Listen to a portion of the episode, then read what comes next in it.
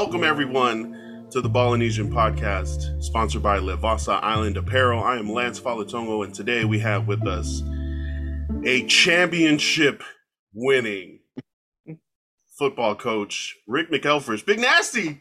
What's How up? doing, sir? I'm doing fantastic, my brother. What's up? It's so good to have you on. Uh, and uh, Finally, finally. yeah, I look forward to this uh, to this conversation. Though, with the Yeah. whenever we talk, it's always a great great conversation. It's always you know good ideas, and also when talking about something we both love, like football. Um, Yes, there's always that joy there um, about the sport that we love, but also um, I always like talking to you and, and just learning, you know, what's new in, in your coaching journey, the the kids that you help, you know, coach and, and raise through through school and, and what they're doing now. It's always it's good to see that in a coach, you know, Yes. coaches uh, loving the sport, loving the job, and and loving the kids, and and really helping them develop and learn and grow as humans, not just you know football players. So, Absolutely. um, looking forward to this conversation, and I want to start with you know just you yourself, um, a little bit of history. Where where are you from? Where were you born? Where'd you grow up? I was born in Southern California, uh, 1969, kind of like the Orange County, Orange County, uh, LA area. And then uh, I don't, you know, what's weird? I don't remember a lot about being down there when I was younger. Younger, it seems like I remember a lot of stuff when my dad moved us to Las Vegas the summer before my eighth grade year.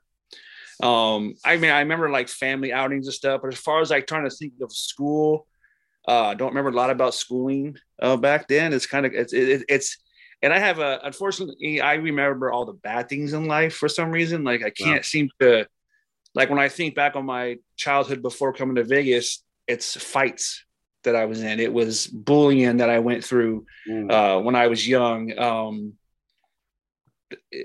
you know that kind of stuff. It's weird. It's it's you know it's like my life started my summer year in, in Vegas almost. So Because everything Yeah. before that is just flashes of fights and not Being much bullied. positive. Yeah.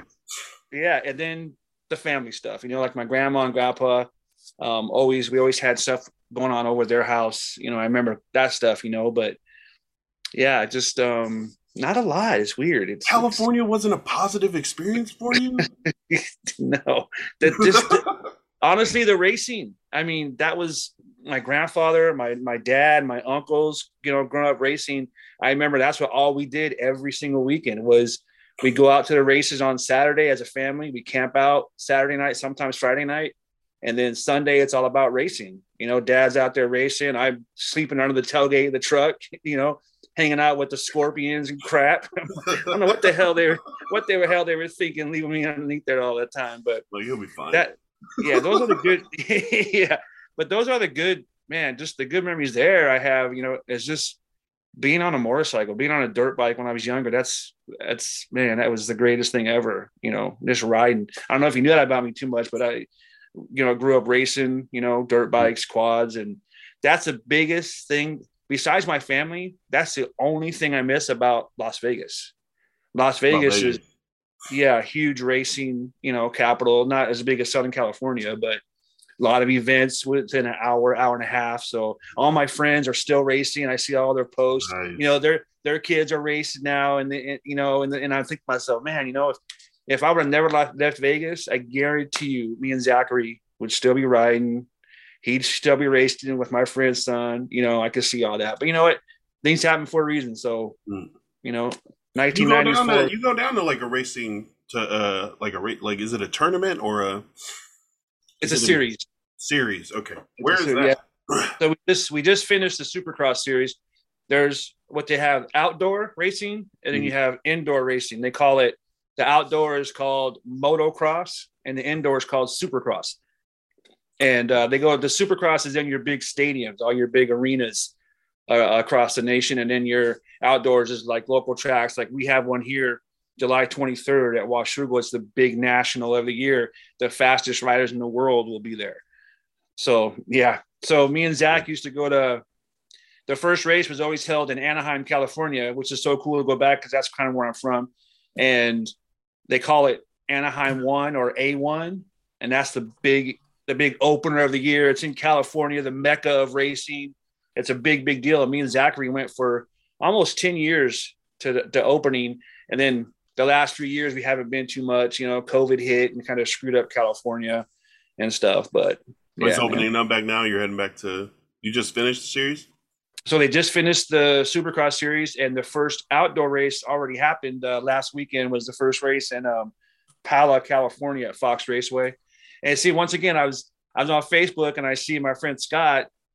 He's got his truck, his toy hauler, all the quads, the bikes, family, and they're going out to Pala. And he went he went out there either Thursday or Friday, camped out for the weekend. You know, you just hang out with friends, a fire pit at nighttime, just sitting around drinking and just kind of, you know, it's just man, I I mean, just I miss that so much. I saw he was going out there, and I was like, man, I almost thought about coming down.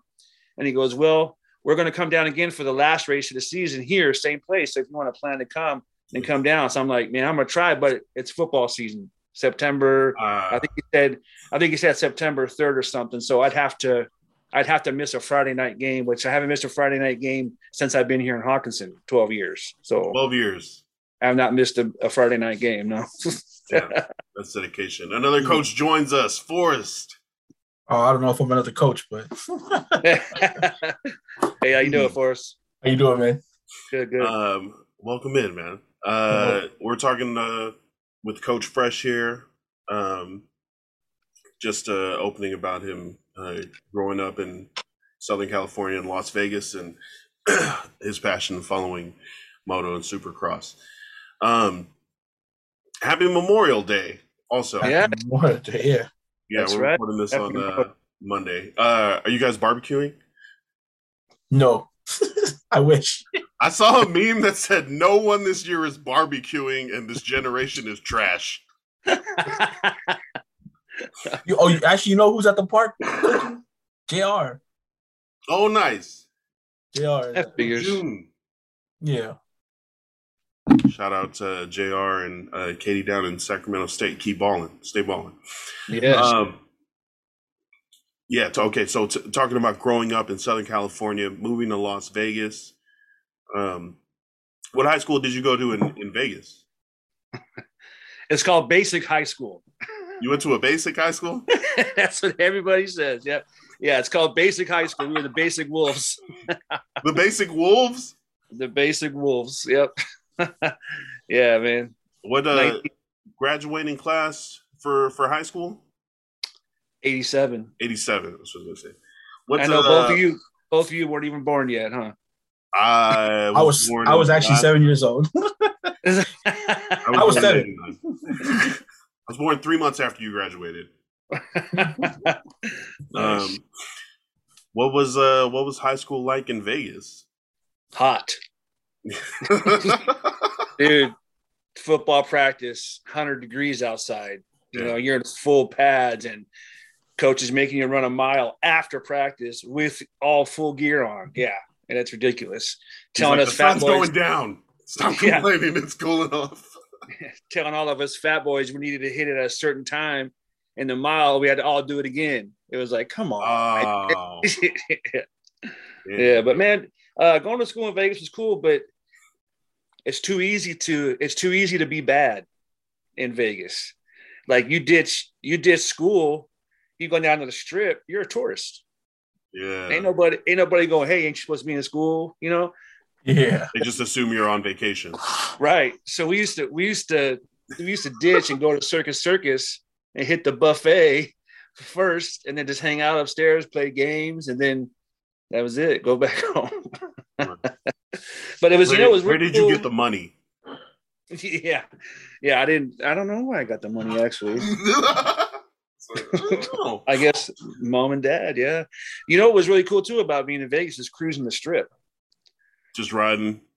Just back in the day when you were able to cruise, you know, that's all we did, man. On uh, even on weekdays, we'd be down there cruising. You know, cruising on on Friday, Saturdays. I was really big into the when I was able to start driving. I was really big into the uh, mini truck scene. You know, like oh, yeah. uh, I had a lowered '87 Nissan hardbody. I started my own truck club. I had Nice. Uh, I think maybe maybe we hit 40 members, 40, 50 members. Uh, it and then it was uh, Vision Paradise, Vision Paradise Minis. Nice. And uh, we used to, you know, each club would cruise different nights. So everybody would go out and you'd kind of find a spot along the strip. And then all of a sudden you see a, you know, a group of cars coming down the strip real, real, real, real slow. And that would be that cruise club for the night. They would cruise down in front of everybody, all their showing their cars and their trucks and all their show vehicles and stuff like that. We we shut down the whole strip, so that's probably why they stay, they stopped having cruising. yeah, but man, it, yeah, that was uh, yeah. Growing up in Vegas, it was easy to be bad. So when did you uh when did you decide to leave Vegas? I have so um, many more Vegas questions though. Wait, hold on. Actually. We can we can stay on the Vegas stuff. Are there any? uh Do you have any suggestions for tourists visiting Vegas as like a? Yeah. Local? Yes, and I think I think that it's it's missed too often, and it's Hoover Dam. Oh, ah. If if you don't go to Hoover Dam when you're in Las Vegas, it's one of the seven wonders of the world. Hoover Dam is legit. I, I don't think of Hoover Dam being in Vegas. It's it's now with the new expressway. It's literally 25, maybe a half hour from the strip. Nice. And it's yeah. and it's totally worth going to. Oh. Standing oh, on top of the dam, looking over. Oh, dude. Yeah. Oh my God, dude. Now they got that now they got that big bridge they put across there. That's worse. Nice. And here's a here's a here's a pretty bad story about the dam. My good friend, dad was a coroner in Vegas for I over uh, 30 plus years, right? And oh man, he he would show up when people had jumped off the dam, like committed suicide. He would mm-hmm. show up and, and he would explain to us stuff, right? Well, I never saw pictures of that, but he had pictures. He had a, a, a photo album of all his crime scenes that he went to. Damn. Dude, and so we we'd get drunk and look through these pictures, and we would name them like Uncle Ollie and shit. And like Uncle Ollie was sitting at a table and he had his hand like this, his elbow was on the table and holding his head up. Shotgun was on the floor, barrel in the mouth, click, boom, and all you saw was like this whole part of his head was gone, but you can still see it. Oh, that's a little, yeah, it's a little disgusting, man. This, you know, parachute don't open, bam, and the dude's laying there. All, the, all just all the death scenes. All the death scenes, dude. I just got, ah. got chills, man. That stuff was where. Yeah. Uh, Were you in? No, you were you were out of Vegas by the time Tupac got shot, right? Or were you still? Um, I left Vegas in '94, but I know exactly where he was shot because we used to hang out on that same corner off of Koval Lane. Mm-hmm. And when he when they turned and went down Koval, we man, we used to hang out there all the time, right down. So I don't know. I left in '94 to open Southwest Airlines up here in Portland. That's how I was introduced to the to the Northwest. I had never been here. I put in my transfer. I never been up here in Northwest before. Nice. You're just, just like, up. I'm ready to go. Um, I had a family. I had a young family. You know, um, Brittany was about three. Rachel had just been born. See, Rachel was born. Rachel was born in '92, and then we moved up here in '94. So just I didn't want to raise my kids in Vegas. You know, I that was my that was our thought process was you know let's move somewhere new. It's, you know we always heard how beautiful it is up here and stuff. So that's how I ended up here in the Northwest. You knew all the trouble your kids could have gotten into in Vegas. yeah, so every time they want to go back and move, go. I was like, nope. did uh, when when was when was when did Tupac get shot? 96, 8, 7? I don't even remember. It was like Ooh, did they catch? Did they catch the people that shot him? They caught somebody. yeah. When was that? Oh, they caught somebody and he's a patsy. Something yeah. like that. Yeah. All right. Well, glad you got out of there. Um, yeah. Go to the Hoover Dam if you're in Vegas. Yes, for sure. Southwest Airlines. What did you do there? Started there 9 11, 9 11 93. Okay. I was like, yeah. 9 11 93. I started as a, I had my, my first wife's dad, uh, he was long time Southwest Airlines person. And then my best friend, to this day was my first wife's brother.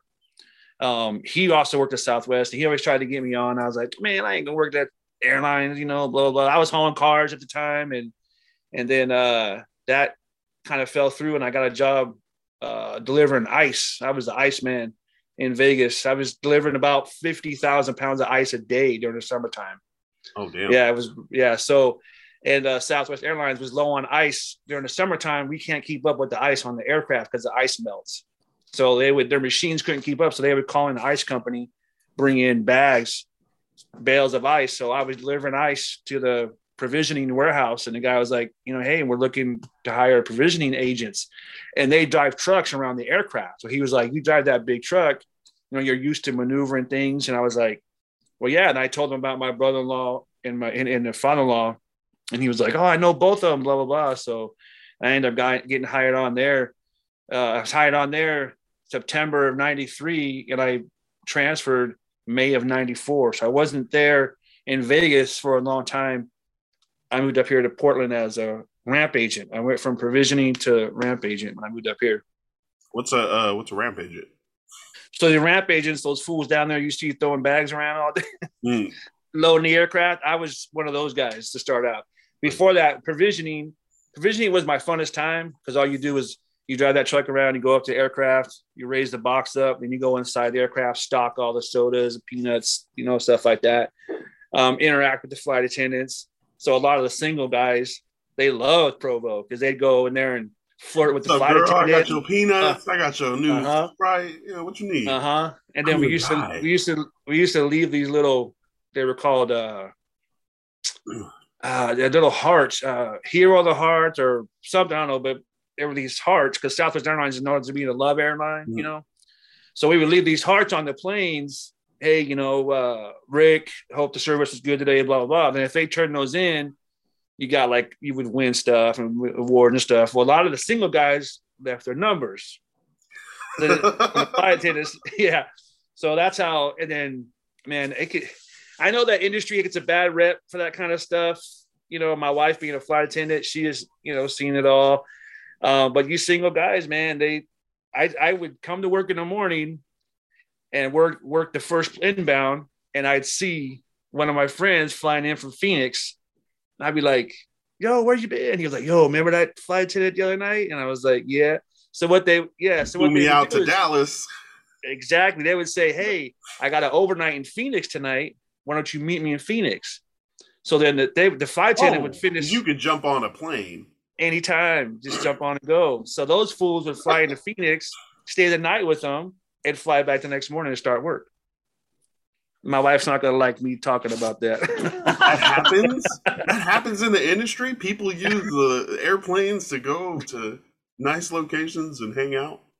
Dude, I was I was so mad when when Angela first got hired on as a flight attendant. One of her friends called her an air mattress. What? Say, "Yo, you're going to be an air mattress." That's how yeah. bad that. That's oh, that's the that's the. uh Yeah, they get. The that's why they get. That's why they get the bad rap. And Angela tells me she she goes, you can see those young girls coming from a mile away. You know, the new younger girls. You know, they're they're drinking, they're partying, and my wife, you know, Angela could drink, so she hangs out with the younger crowd. She drinks and stuff with them, but she makes sure to get back to the room safe, and you know, she's kind of taking on that role. So she enjoys it, you know, being a flight attendant. They just get a bad rap for that kind of stuff. Nice. When's the last time uh, you flew out somewhere? Man, just got back from seeing my dad. Uh, yeah, that was really good. Went back, flew into flew into uh, Milwaukee. Uh, my dad lives in Kenosha, and then we drove five hours to. Uh, man, talk about time capsule. We flew into Iowa to see my cousin. I ain't seen him in a long time and man, just the the the, the lifestyle is so different. Lance, they had this house that was almost seven thousand square feet. It was three seventy nine. Just huge houses, just like two something, one seventy five, and you're like, man, oh. just yeah, just cheap. But then my cousin's like, yeah, but also the cheap in comparison. Right, right. yeah, so we yeah, so we did that. And, um, yeah, I got back um, about two weeks ago now. So that was the last time I flew. I usually fly a lot, lot more. usually when football's over, I usually take off, you know, go see family. Duncan, he's kind of taken that away from me a little bit. You know, I got to worry about him. But then my health, you know, the last three years, I haven't been able to feel confident enough to to be flying like I used to. So, but recently, you're starting to feel better where you can, or oh yeah, like you had to hit these trips no matter what. Yeah, well, especially the one before that was the Bills trip, and, and the one that we were supposed to go, mm. but I went to Tampa for the Tampa Bay Bills game. That was the last trip, and I had a great time on that trip. You know, um, I had a great time with my dad as far as my health goes. You know, feeling good, and I was telling Angela the only difference between when I'm flying, why I'm feeling so good, the only there's only one difference, and that is when I'm gone, I don't smoke when I'm home, I smoke. So I'm wondering if that's contributing maybe to it's just not affecting me in the right way. I don't know. But yeah, man. When you're when you're gone because you're not smoking, you're feeling better? yeah. Like I'll get up and, and just go about my day. And like I'm stressed about I'm gonna feel a certain way and I don't. And then I'll eat. I ate real I'll, I ate real bad when I was back there and I did just fine. But as soon as I got home, bubbly, and bubbly, I've been bubbly, bubbly. yeah, I've been nonstop ever since, and I'm like, so I feel far, weird. I, I woke up, I'm good, so I'm like, all right, well, shit, I'm good. So, but if I start feeling bad, I'm gonna know what it is. Okay. I kind of pinpointed it, you know. I really so. hope it's not the weed. yeah. Really, yeah. really hope. We need. Yeah, tell me about it. Forrest, when was the last time you went on a plane somewhere? Oh man, ironically, actually, it was Vegas, but that was like last November. I went to watch. Uh, yeah, I went to watch a, a Aces game. My best friend is married to Chelsea Gray, who plays for the Aces. So uh, they invited me over, watched the game there, had some good food, sat on the sideline. You know, she hit the winning Ooh. shot, came over, hugged me on camera. That was cool. Nice. So, Vegas got the sports scene bursting open. Uh, they're about to have a baseball team too. Um, Basketball team? They're they're rallying expansion? for it, but I think the expansions uh, they're giving they're giving first shot to Seattle and yeah. oh, actually Seattle and Vegas actually. So yeah. yeah. in the next two years. So they should have but, a basketball uh, team. What is the what should be the NBA team name in Las for oh. the Las Vegas franchise? Ooh. Well, they already have the Aces. They got the Knights. I don't know. That's tough. It's gonna be something with gamblers. Gamblers. There's already a Vegas gambler team, right? Is that the USL USFL team? Oh, is that what they're called? There's got to be a gambler, right? There was. There was a. There was a hockey league, like like we had the Winter Hawks here. They mm-hmm. had a mm-hmm. hockey team, and it was either the Gamblers or the Ramblers. It was one of, one of those two. Thinking. So what? What are the Vegas sports teams right now? You have the Raiders that moved from Vegas the Las Raiders, Vegas Raiders. That's the Aces. The Aces. Knights. That's a that's a Vegas name, right? Yeah. The, Knight, the Knights. The Golden Knights. Yeah. Is that the? Do you the feel a Vegas bond with the Golden Knights, Rick? No, that was just no. when they threw it. Yeah, I don't know. Did they win a title like immediately? They did. They won the title the, the year they entered the league. So Vegas yep. is out here winning games and titles, adding teams. it's inevitable. It happened. Uh, sports sports in Vegas, and then all the players are going to want to be out there. I mean, well, there's yeah, there, it's a it's a fun city to be in as an adult. The also, a precautionary tale. Uh, Henry Ruggs. Yeah. Oh, yeah. Okay. Yeah. So that's uh that goes to what Rick was saying. There can be a lot of bad in Vegas if yeah. you're you're out just doing. If stuff. you're young and dumb. Yeah. um. The Las Vegas buckets. Like a, the buckets. the buckets. The Las Vegas Dams. The Hoovers. Um, um, the Blackjacks. What about something like mafia related? That's what I was gonna say. It's gonna be the Las Vegas gang. The Vegas mob. Can you see all the bodies they're finding in Lake Mead? Yo, dude, Hey, what, okay. What, what is what are the confirmed numbers? Two bodies. I haven't heard. At least two. The the the water level in Lake Mead has been dropping, drying up, and as it lowers, I think it's more barrels, than two Huh? I think it's more than two already. Damn. Okay, so barrels are being found and drudged up from the falling water, and there are bodies inside. And dude, we used to go to this place. We called it Dialed Cliffs because they were dialed in. And I was always chicken shit because a big dude trying to climb up the side of the cliff. I was like, man, you know what? I'm gonna chill out here in the raft, and I can check the spot for y'all. I would be a spotter. Yeah. So I would get in the water, then I would go down as far as I could, touch, and then come back up and be like, yo, it's good, it's good. So, dude, I was doing that one time and I felt like a well, like a rope on my leg. So I I grabbed this rope and it actually came to the top, and then it, the, the top of the rope kind of floated around the top of the water, but I have no idea what it was connected to. So I was like, it's probably just an anchor or something. But you're thinking like, yo, what is down there? You know, and I started getting freaked out. I was like, I'm done. I'm You done. didn't pull it up. You didn't slowly No. bring the mummy back to the. You pull up Jimmy Hoffa. oh man. yeah. Um, so the the mafia, what is it? The Italian mob decided Yeah. to move away from New York and open up, buy some land in Vegas. Because of Bugsy Siegel getting the Bugsy Siegel's the one that brought all that stuff to Vegas. Yep. Bugsy Siegel. Yep. A whole movie about it. Yep. What's the name of And that I- movie? I think it's called Bugsy. Yeah. Yep. It's a good movie actually. He was the like the the head of the mob, or like the the No. one who decided to put this play into motion. He's Go to He got the yeah, he got the mob to give him all the money to go up there, and they were like, because gambling was legal, prostitution was legal, so he wanted to go up there in the middle of the desert and open up this paradise for people to be able to go to and do that kind of stuff. And what sucks is uh, the flamingo that he built. I always wanted to go see like the original building that he, you know, designed and built there to Flamingo. And when I went to kind of inquire about it, they had tore it down like a year before. Yeah. And I was like, man, I wanted to see that. You know, it's a history. Yeah, they they tore it down, and what is uh what did they build in its place? The new flamingo. They just remodeled. It was a section of the back of the hotel casino area. They just remodeled.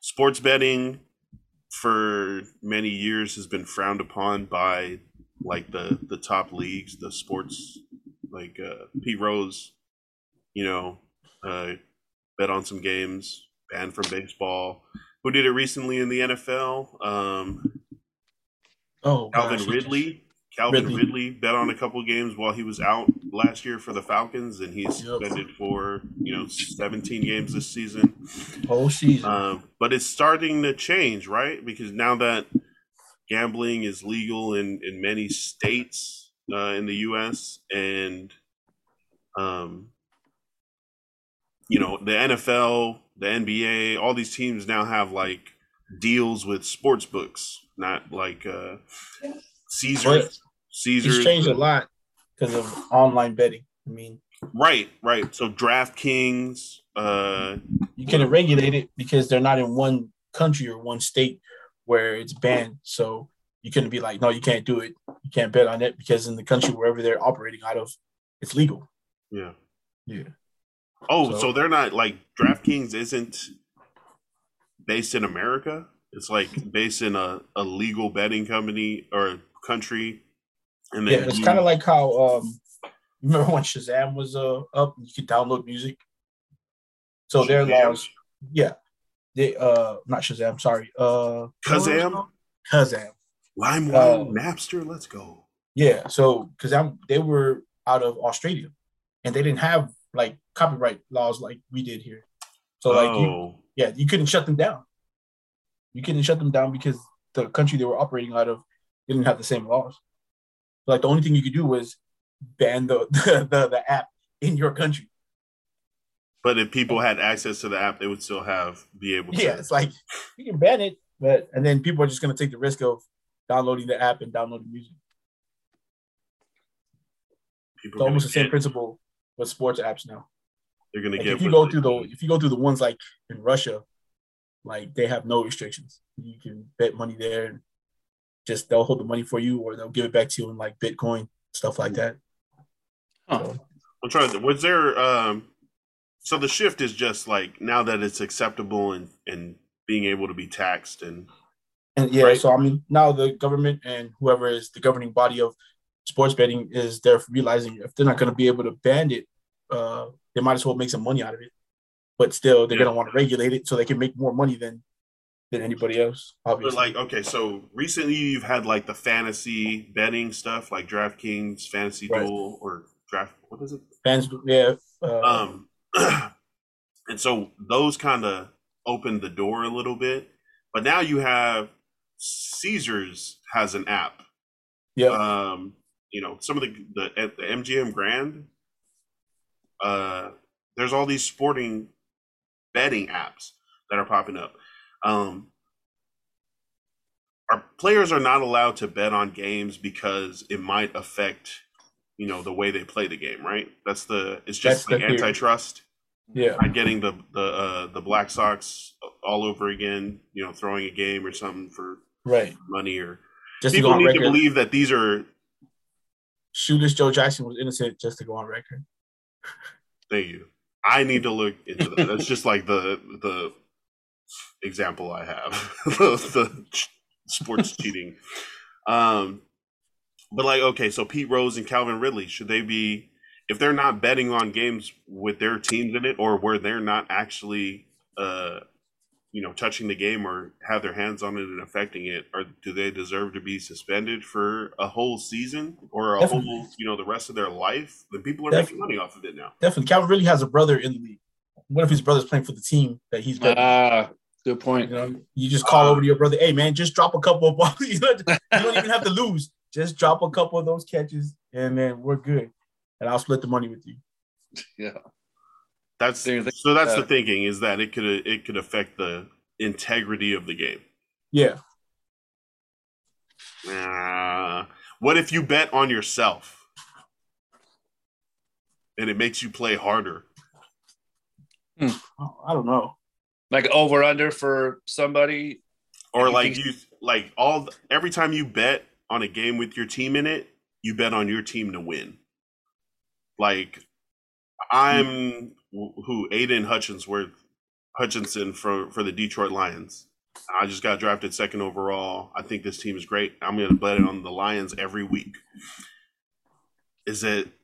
Do people think that he's going to then throw those games, or it's possible that he might know somebody else on the other team that could be negatively That too, but also affected? it's tough because you have parlays now. So like, uh, say you bet yourself on the parlay to win still, but you also had like a parlay bit on the back end where you only make like six rebounds, Mhm. and that's all you have to. You know what I mean? I Got it. So So you, You can, can still affect up, the You can say I'm going to score 30 points, and I'm going to take the under on all the rest of these statistics. you you basically Yeah. can control the betting. Yeah, if you're playing in the game that you're betting on, whether you're betting to win or not. Okay. You can you can control certain outcomes instead of it just being like highly competitive, everybody on board, same level kind of game. It, it turns into Right. uh, something that can be influenced where it's not you know hundred percent competitive. Okay. And, and the thing is, these are high profile players and coaches that bet on it. I mean, it's not like the, the last guy on the bench is over there betting on a game. That guy never gets caught. It's like Calvin Ridley is like one of the top receivers in the game. Like you're getting paid more than everybody else that in your position group. Why are you betting on games? Like for fun? Okay. And now you got to sit out, you know what I mean? 17 games the whole season. And Now you have more training to do. yeah. Um, okay, so pe- this is kind of similar to you know sweepstakes or or big lottery things where people that work for the company can't or their family members can't uh, be involved. Uh, like the publishing clearinghouse, like people Right. that work at publishing clearinghouse aren't going to win that million dollar check or whatever it is. Um, let's talk about football Yeah. and and coaching. How did you end up at Hockinson High?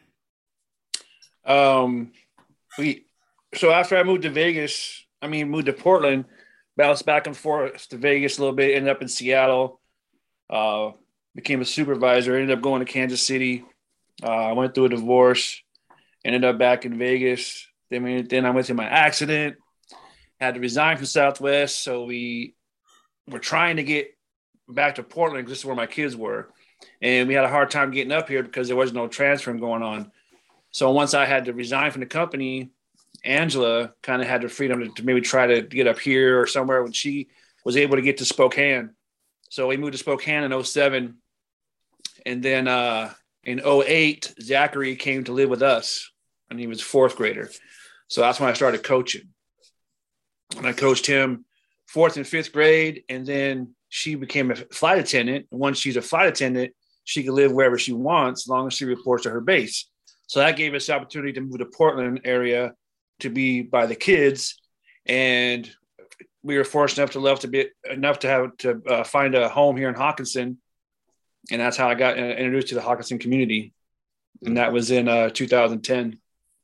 And you've been coaching there for 12 years. Where'd you? Uh, I've always wanted to coach football. I just don't know where to step in. Like, who do you talk to? Who did you like was it just like one of the coaches you were hanging out one weekend he was like you should come over or did you like go apply was there like a a job so, offer so fourth and fifth grade was zach and pop warner came over here sixth grade ccyf clark county youth football and i was just hanging out at practice and the team mom came over and said you know was talking to me and i told her a little bit about i played football blah blah blah, blah you know just high school um had letters of interest and stuff from schools, but you know, I never really pursued anything.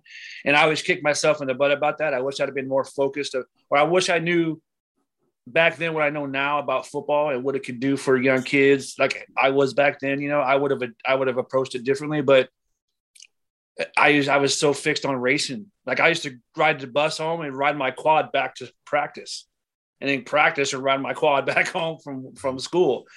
So when so when I got here, you know, talked to her a little bit, and they didn't really have a defensive guy, and I've always been a defensive guy.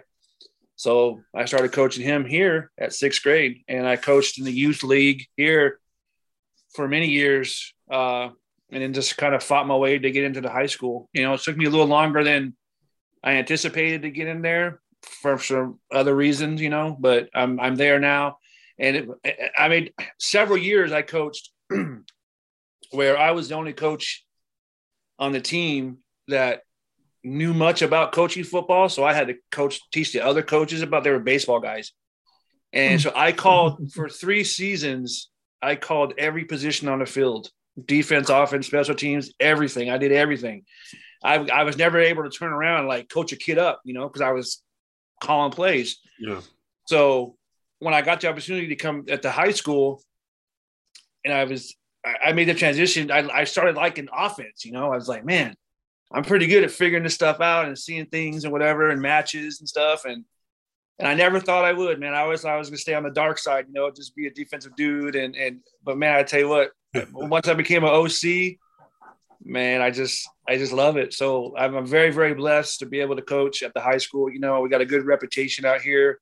The program does so you know, I hold my head high and, and, and wear my, my Hockinson gear proudly. And, and I love it, man. I hope I can, I'll coach for as long as my body allows me to coach. Nice. Yeah. Yeah.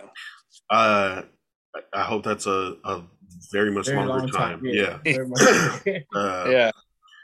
You being able to coach, not just call plays, but to coach up these young athletes and to, um, to, to show them that you know what you wish you would have known where it's like where this game can take you. Yes. Um what opportunities are available for you know someone that is playing this game at a high level uh, with their their head on straight. Um you coaching football to get to the to Hockinson High took a lot longer than you anticipated. What uh was was there like no one retiring on the coaching staff or no no openings? Um, it's. I was brought onto the staff. Um, my friend Mike Davis brought me on, and you know, my arms stay prone to rage because I got a temper you know, uh, and uh, got into it a few times at some of the youth games, you know, um, kind of lost my mind a little bit a couple times. and the head football coach happened to be standing over there by the goalpost watching. Uh, but I didn't know that at the time. Um, I went to camp with the team. I was a defensive guy. I was fired up during camp. Uh, you know, went up against a couple teams. Just had some kids that were just shit talkers and just starting crap with my kids. And, you know, I started getting verbal about it, you know. So, anyways, we come back from camp and uh, I was told I wasn't going to be able to coach at the high school.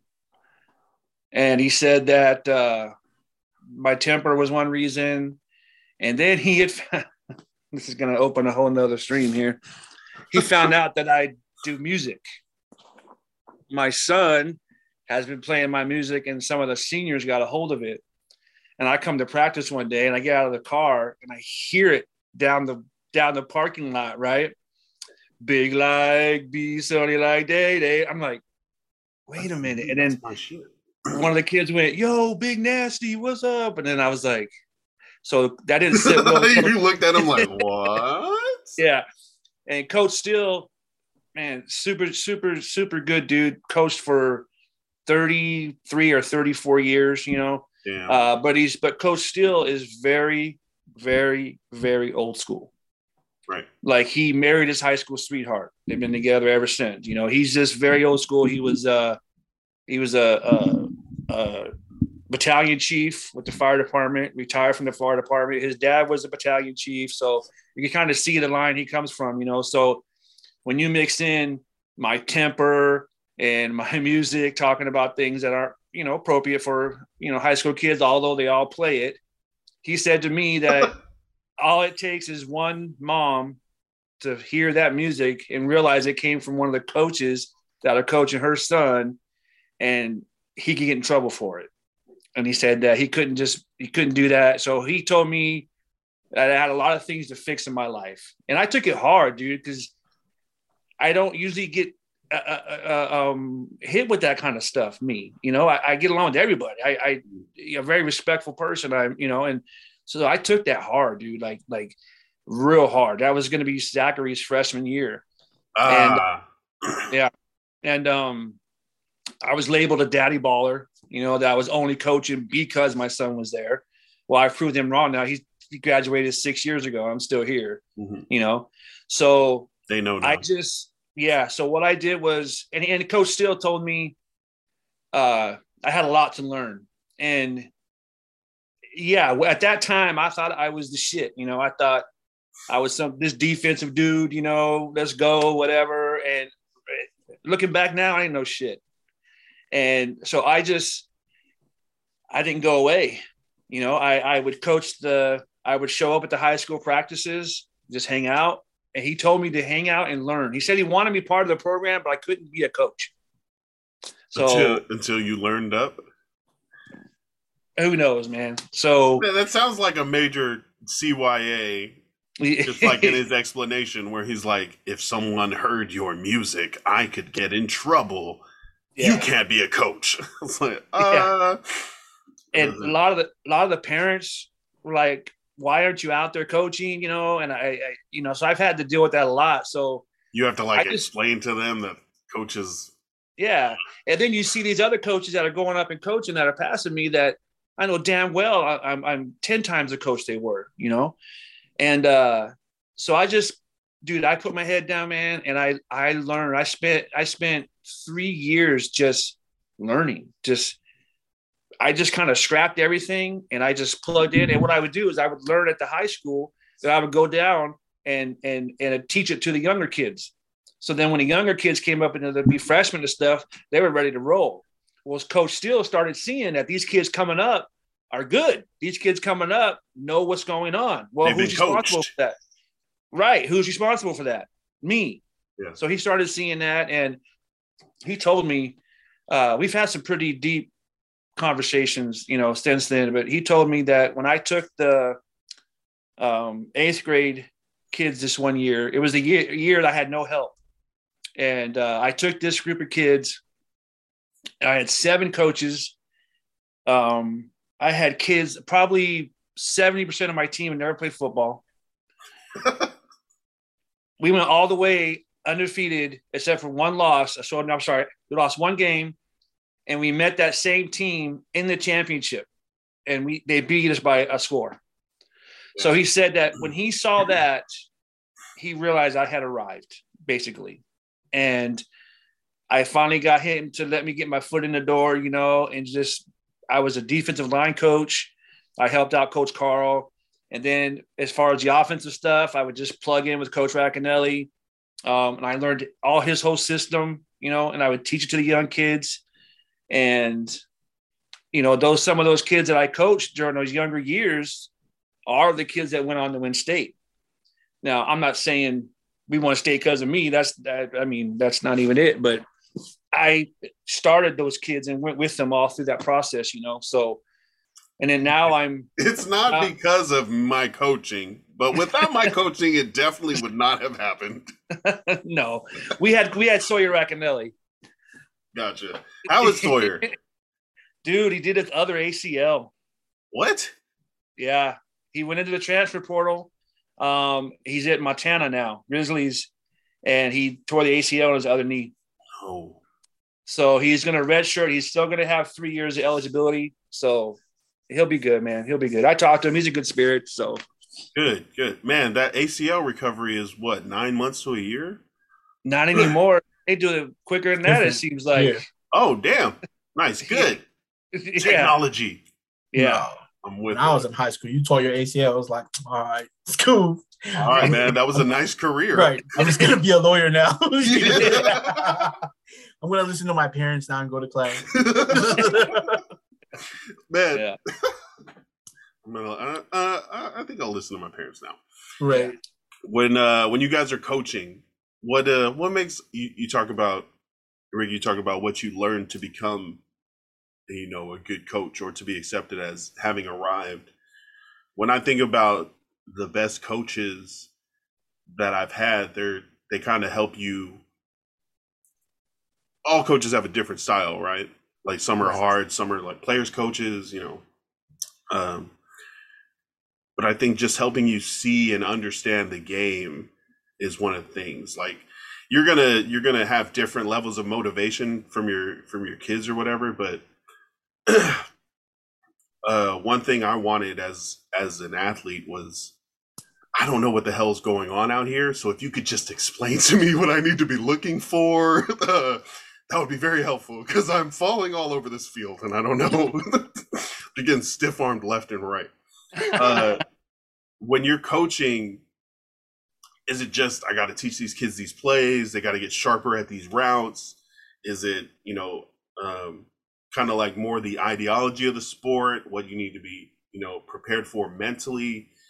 Um, what did you guys? Uh, I guess what are your guys' coaching styles? How do you? How are you guys good coaches? What uh, uh Forrest, when you're coaching, what are your uh, what do you make sure to do? Uh, man, I was, I guess I don't know if it's depending how you look at it. I was fortunate enough to get in like really young for basketball. I didn't start actually coaching football until like later, and I only coached it like in the Pop Warner um, uh, years. But for basketball, um, yeah, even in basketball too. Yeah, I I uh, I, what's that? I took a break from college. I took a break from college after my freshman year. Went home, and I was uh, I went to just actually go get a run at the my high school, and it just so happened they were looking for a basketball coach, and my first cousin, who had taken a break, there you go, he had taken a break from college too, uh, was home. They were trying to offer him the job, but he was trying to go back to school. So he offered me the job. And I was like, sure, I'll take it. And, you know, uh, I think I was like, nah, 20 at the time. 21. 20 year old high school basketball coach? Right. You know, and so, and, and he was the actual, he was the athletic director, which is funny because he also coached very young, coached me at a young age. So like it wasn't like Coach Fresh where he got to where he was speaking to a coach where he was old school. I I was literally driving my high school basketball coach home from parties. I was his designated driver. He'd take me to the parties because I was his designated driver. Uh, but I got to I was young and I I related to the players a little easier. So I've always been a players coach because they've always been around my age. And then just growing up now, even the players I coach now, like we're still I can still relate to them so uh, yeah, I've always been like a player's coach. Um, and my thing is relatable. And I'm always wanting to be on the court as slow as I am now, you know, out of shape as I am now. I'm always trying to be on the court. Like I, I want to be hands on because that's just the way I was taught, and I can show you better. But like you said, Lance, there's some kids will catch it naturally. You know what I mean? You don't really have to worry about them too much. You can see, you can see on the field, on the court, doesn't matter. You can pick pinpoint those kids and just be like, all right, I don't have to work too much with him. Yeah. You know, he knows what they they right. know what's going on. They're already a baller, right? But I there gotta, are kids I got to help need. this one yeah. that doesn't know how to pivot. so my center, I'd always he, it'd always be a kid. My center, my power forward would be the two biggest, tallest kids from the football team would be out there just lumbering around like so lost. Like, all right, this is what I want you to do, man. Every every practice, but this is what I'm gonna show you what to do. You're gonna box out, you're gonna rebound, you're gonna turn around, you're gonna be the best outlet passer ever. And you know what I mean? You just show them that repetition, repetition. And like you said, that some of those kids need that. You know what I mean? And yeah. but they also have to be willing to learn, you know. You can't just you can't, be out there. You can't coach up someone who doesn't want to be coached. Coachability. Right. Right. Because you have those kids too that come out there and be like, I know how to play ball. And then, you know, I mean, they turn around, grab a rebound, and at 6'4, 310 pounds, try to go around the back all the way up the court. You know what I mean? Like, bro, that's not your avenue. I just need you to dribble up the sideline, please. all I need you to do ball. is if you need to dribble, you're taking two dribbles out to the side and then giving it to somebody else. That's all I need you to do. your dribble cap is is two. But uh, like you said, I mean, Coach Fresh probably knows too. You, you have to know your players. You have to know your players. And if you don't know your players, it's difficult. It's going to be difficult. You'll bump heads with some of these kids. And if you go deeper, it's also they also have things going uh, off the court, off the field. They have things going on. So if you're an actual coach, like coach, coach, you're gonna find out those kids who need that extra help. Not everybody's gonna need it, but that goes a long way to uh, a lot of players these days. Like back then, it was just like, yeah, I'm just coming to play. These days, these kids they don't have the same problems we had, and they don't they don't deal with them the same. Back mm-hmm. then, we were just like, hey, take your problems in your back pocket, get on the court, get on the field, you'll be all right. You are coming to football to run away right. from your problems for a couple right. hours, okay? Right. You keep that shit at home. Right. So I mean, you're more of you're more than a coach these days, I think, because you're a therapist, you're a parent, you're a doctor, you know, you're a recruiter, you're their agent now with all the NIL deals going into high school. That's even more difficult for coaches now. So I feel for Coach Fresh because pretty soon he'll have to deal with that. You're gonna have mm-hmm. kids. Uh, you're gonna have to start recruiting kids like they do in college now, because the NIL, NIL deals will be coming to high school very soon, if not oh. already there. Right. Yeah. Um, Rick, do you, you ever have any knuckleheads uh, on the football field? On dirty. He said dirty. Dirty. Remember Dirty, the big big ass redheaded kid. Okay. So you remember Dirty? I thought you were talking about the club. Oh. He's like, "Do you remember Dirty?" And I was like, "I was there for a long time, Rick. We were there. We were there every night at nine thirty. Dirty is worse than Dirties. oh damn! Yeah. Wait, so, what, what was his problem? So, like Forrest, I'm also a player's coach. You know, I and and and the way I look at my me being successful is I can make a difference in one young man's life for a season. I'm successful. I don't care what my record is, you know. Mm-hmm. And I've spent a lot of hours off of the field in homes with single mom that you know is struggling to to to, to raise her boy. Dad's on drugs all the time.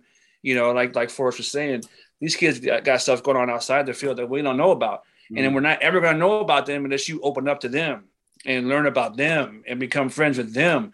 I mean, I text, I get text messages for so many, so many kids, you know, that are playing Idaho State, you know, playing in Montana. Those kids text me after football games, before football games, you know. I got the younger ones that are still knuckleheads. I got quarterback's going to be a junior. I've been coaching him since sixth grade. We got spring ball starting tomorrow, and he didn't know about it. He's like, Coach, it's a three day weekend. What? yeah. So you know at the lake. Uh, yeah, being a being a player coach, I I enjoy better. I don't like those guys that are that the players don't like. You know, I mean, it's weird, you, right?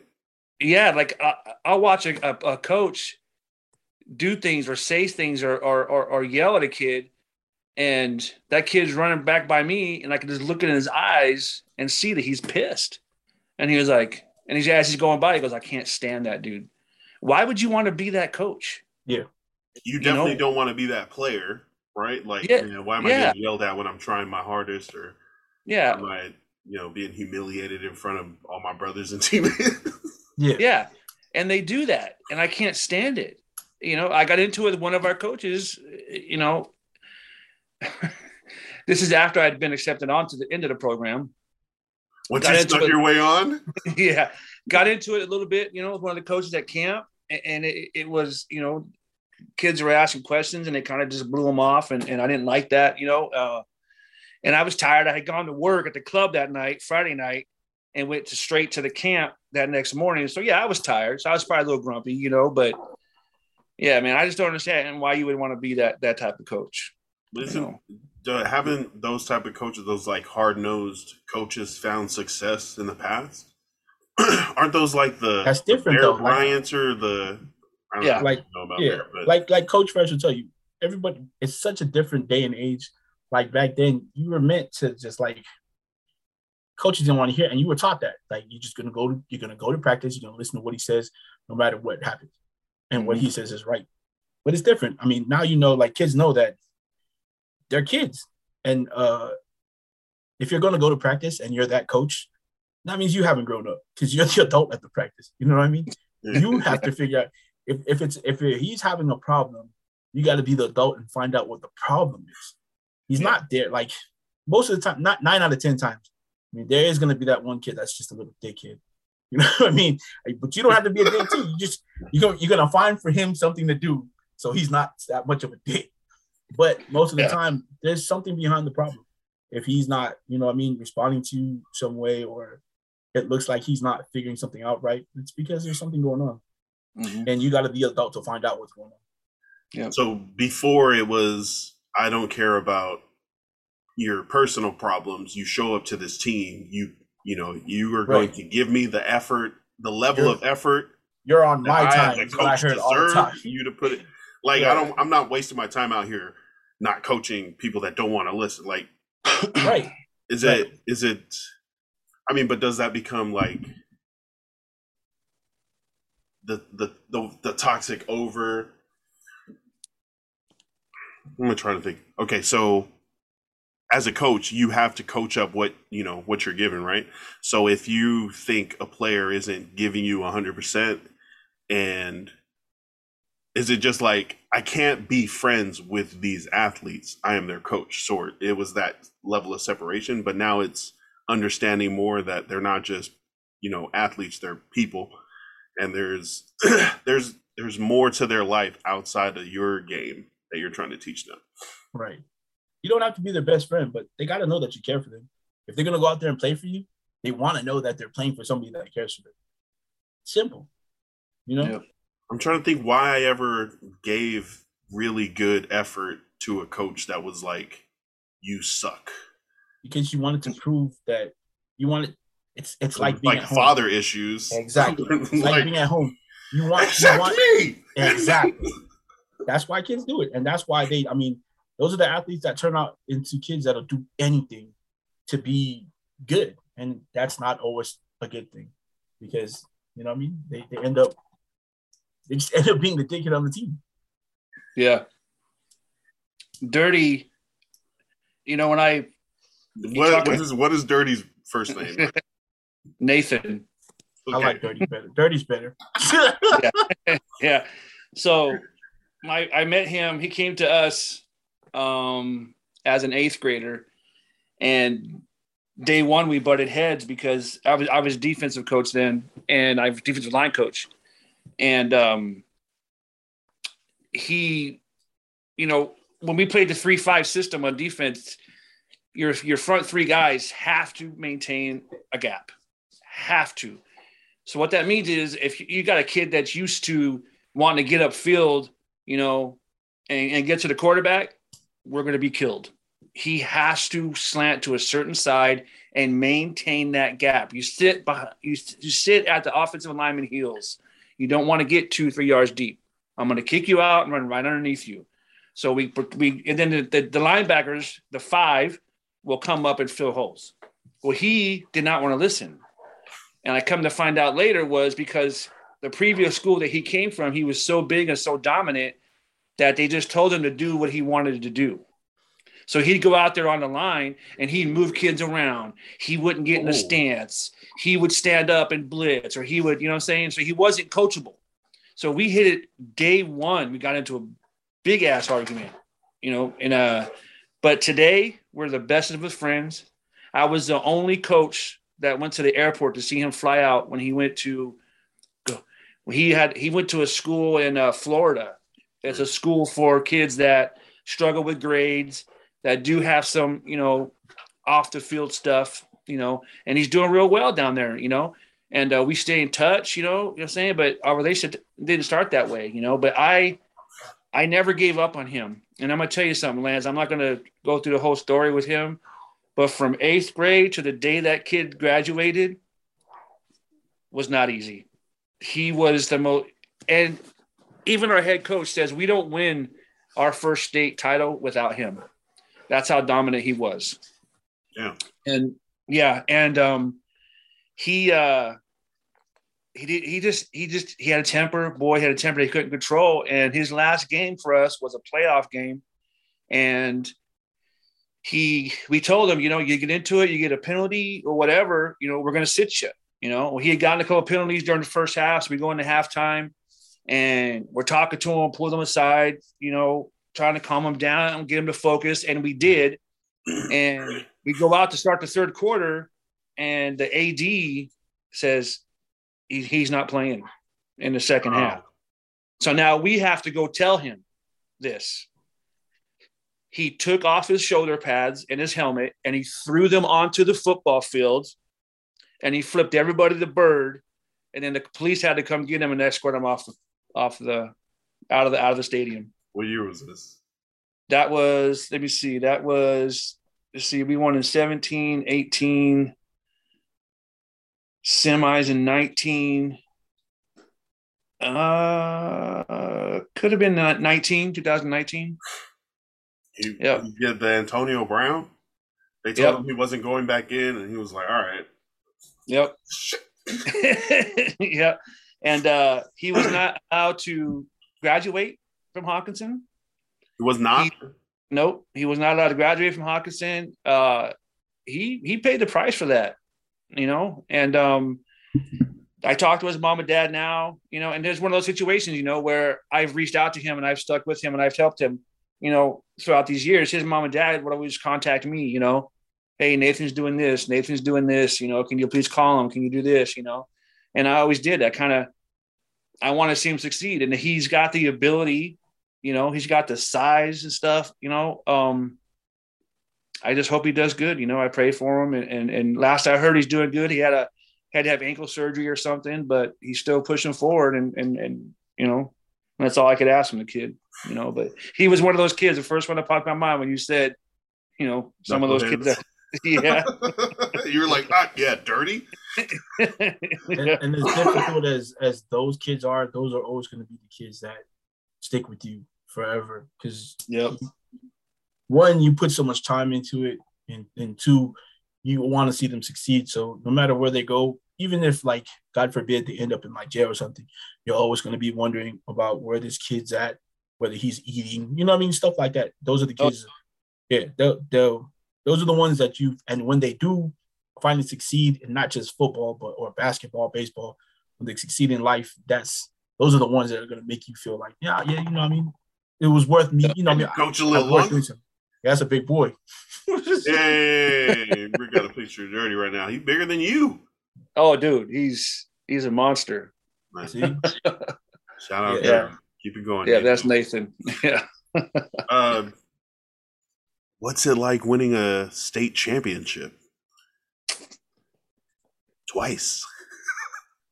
Man, uh, I give all the glory, man. Not only God, but that coaching staff that I'm very blessed to work alongside of. You know, um, I had a very minor part in that win, in those wins. You know, but um, I mean, I, I did all the stats. So I guess I'm the stat dude. You know, but uh, I'm a JV guy, so those varsity coaches are the shit. You know, Coach Racanelli is, you know, he's been my mentor as far as OC. You know, um, he played football, he played quarterback at Boise State and eventually Portland State back in the day.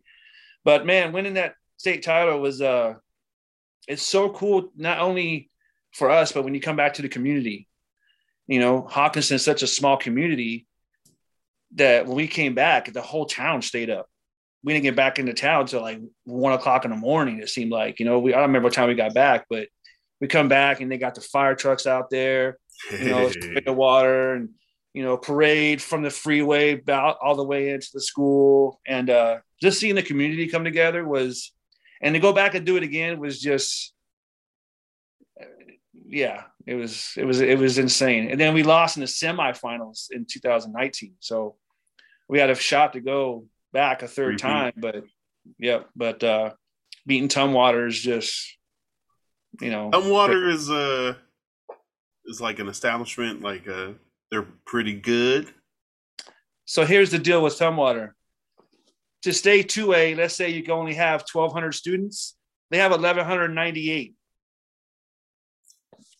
we have 600 okay at most so they got this huge pool Yeah. to pull you know we don't that's why they s- they've won you know when we beat them they had won like eight out of the last 10 championships yeah for 2A? yeah Are, so are they supposed to be a 3A they should be if they had two more students? yeah but Are they doing that on purpose? yes that's the thing Of course they are. yes. Yeah. it's ridiculous you know ridgefield ridgefield's growing like crazy Mhm. there's no way they could stay under the 2a banner but Oh, I don't know how Ilani? far. Yeah, I don't know how far they are from the numbers, but I mean, I can't stand Tumwater. has Ridgefield started growing because the new casino is out there, or more people are moving out there? I think just this area growing. Period. Like, I mean, we put in 950 homes out here in the last three years. Oh, That's shit. just in this area. Right. That's in Richfield County. Yeah, and Ridgefield's going freaking bananas out there. I mean, new new middle schools looks like a damn university. It's beautiful.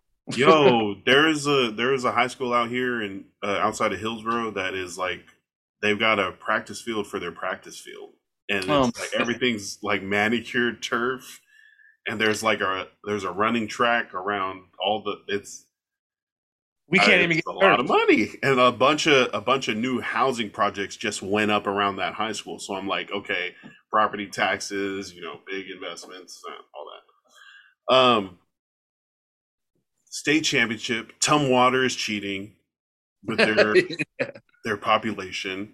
Um, wait, okay, so what? One A is the smallest, and then six A is the biggest. Well, in in Oregon, in Washington, 4A is the biggest. Okay. But Yeah. those are are those do do Washington and Oregon the do the A's have the same uh, number scale? That's a good question. I'm not sure. It's just is it's it's different for the state. Um, that kind of I didn't understand the pools and stuff, uh, like the player pools, until uh, Tafuna High School started winning a lot because they were the only high school with a thousand kids to to choose from, and then Votech was like had a hundred kids Something like that. and like had to piece together their football team. So it was like, oh, I'm kind of starting to see these disparities in populations. Well, I mean, hey, I played at Marist, and let me tell you, I had to play both ways all three That's years what I'm saying. The smaller schools have fewer people, so they have fewer players. So those players now have to play both ways. And they're going to be tired. And guess who's going to be running the ball in the fourth quarter? Exactly. Not them. They're going to be getting run over. my senior year, we we played Tafuna uh, our first game, and uh, we were playing offense, and I was playing running back. So we went four out, and then like the whole Tafuna defense went out, and none of us on offense went out. We were just like, all right, get to your position. Oh, no. Hey, is this is this Tafuna or whatever you said? Can you see those guys? I Yep. think that's fine, Tua. Oh yeah, that I was just going to ask about side. your trip. Oh you went man, out. You went out to Samoa, to American Samoa. Where else did you guys Western go? Samoa went to Western Samoa first. That was crazy. From so from like PDX to Western Samoa. Yeah, I mean, I went PDX, LA, Auckland, and then Apia in Western Samoa. Straight to up. Yeah, yeah, yeah. Yep. And From then we Australia. stayed there. We stayed there for five or six days. Find out later that I ate dog. In Tonga, what the hell, man? What what was the what were the what was the flavor profiles before Lamb. you? It was Lamb. like a lamb. Uh huh. That's what I was told. So, You know, Coach Sammy.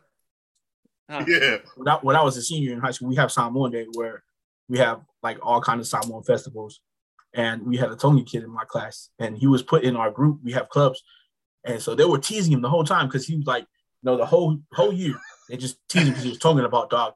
So this fool volunteered. He goes, "I'll roast the pig." I was like, all right. So we went to his house. He goes, listen, this is what I'm going to do. I'm going to tell you guys because you guys never fuck with me the whole year.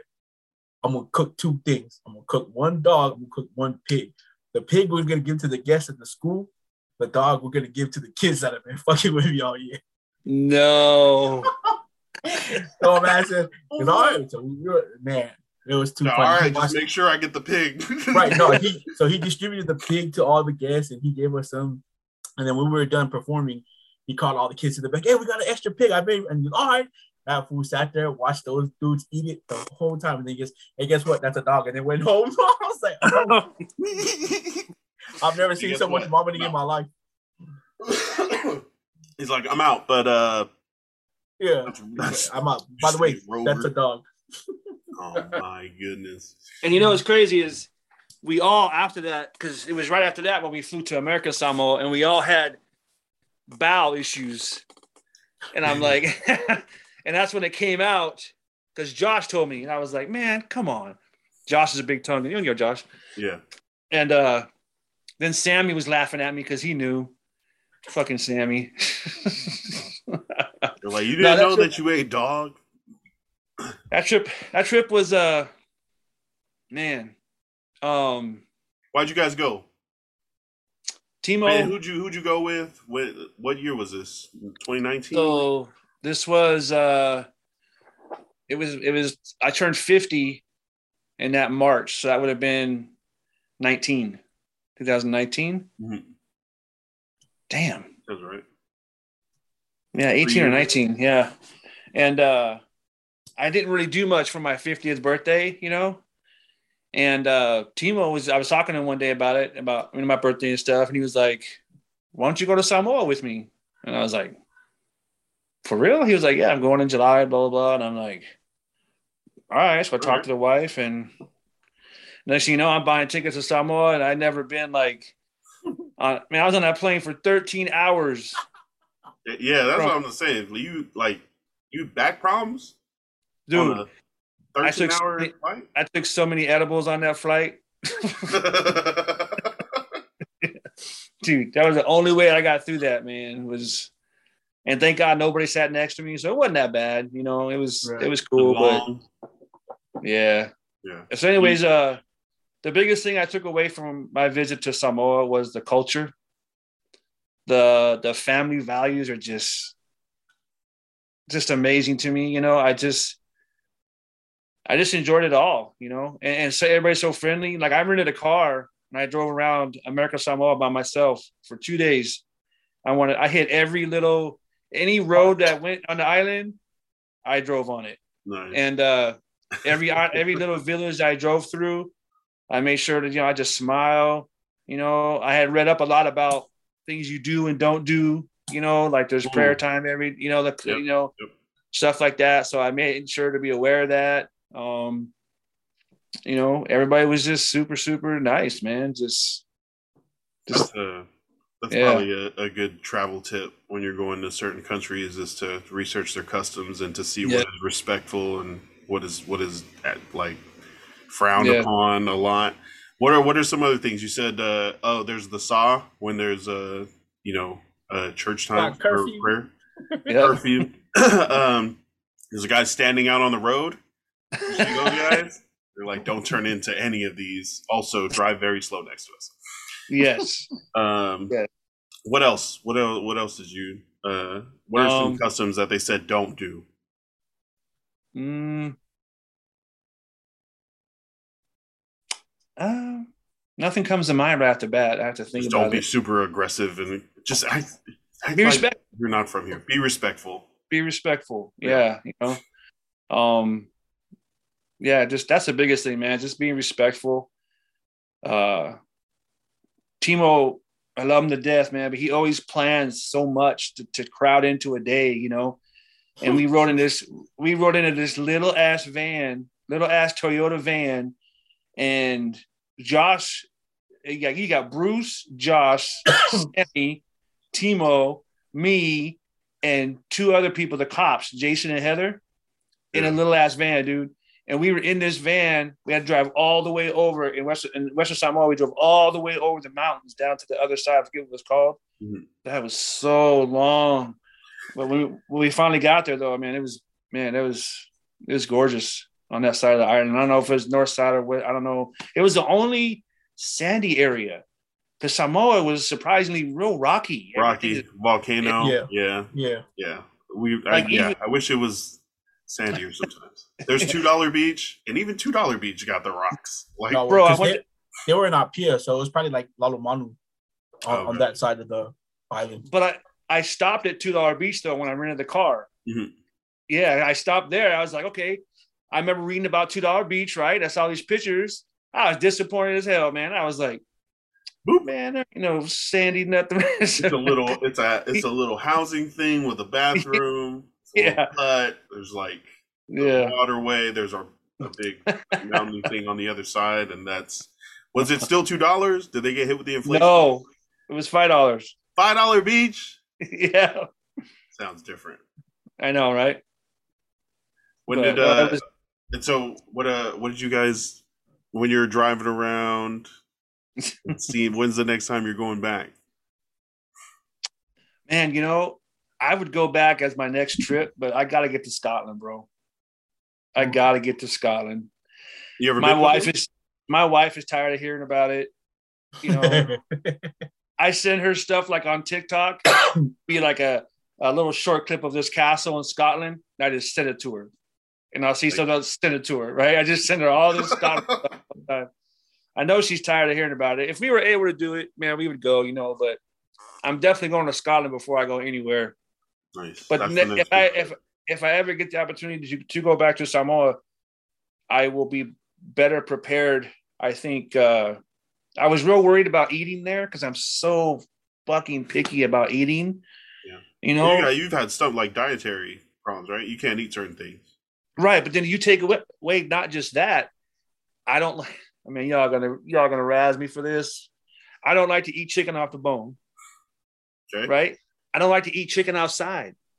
And what's the first thing we do? We get there, chicken, and we outside. And I was like, oh hell no. so I'm like picking, you know, trying to just y'all got a hamburger back there?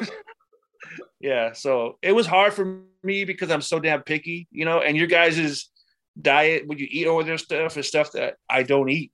Mhm. You know, so that was that was hard for me is is is eating over there. You know, I found that hamburger joint, hamburger and fry place in uh in Western Samoa.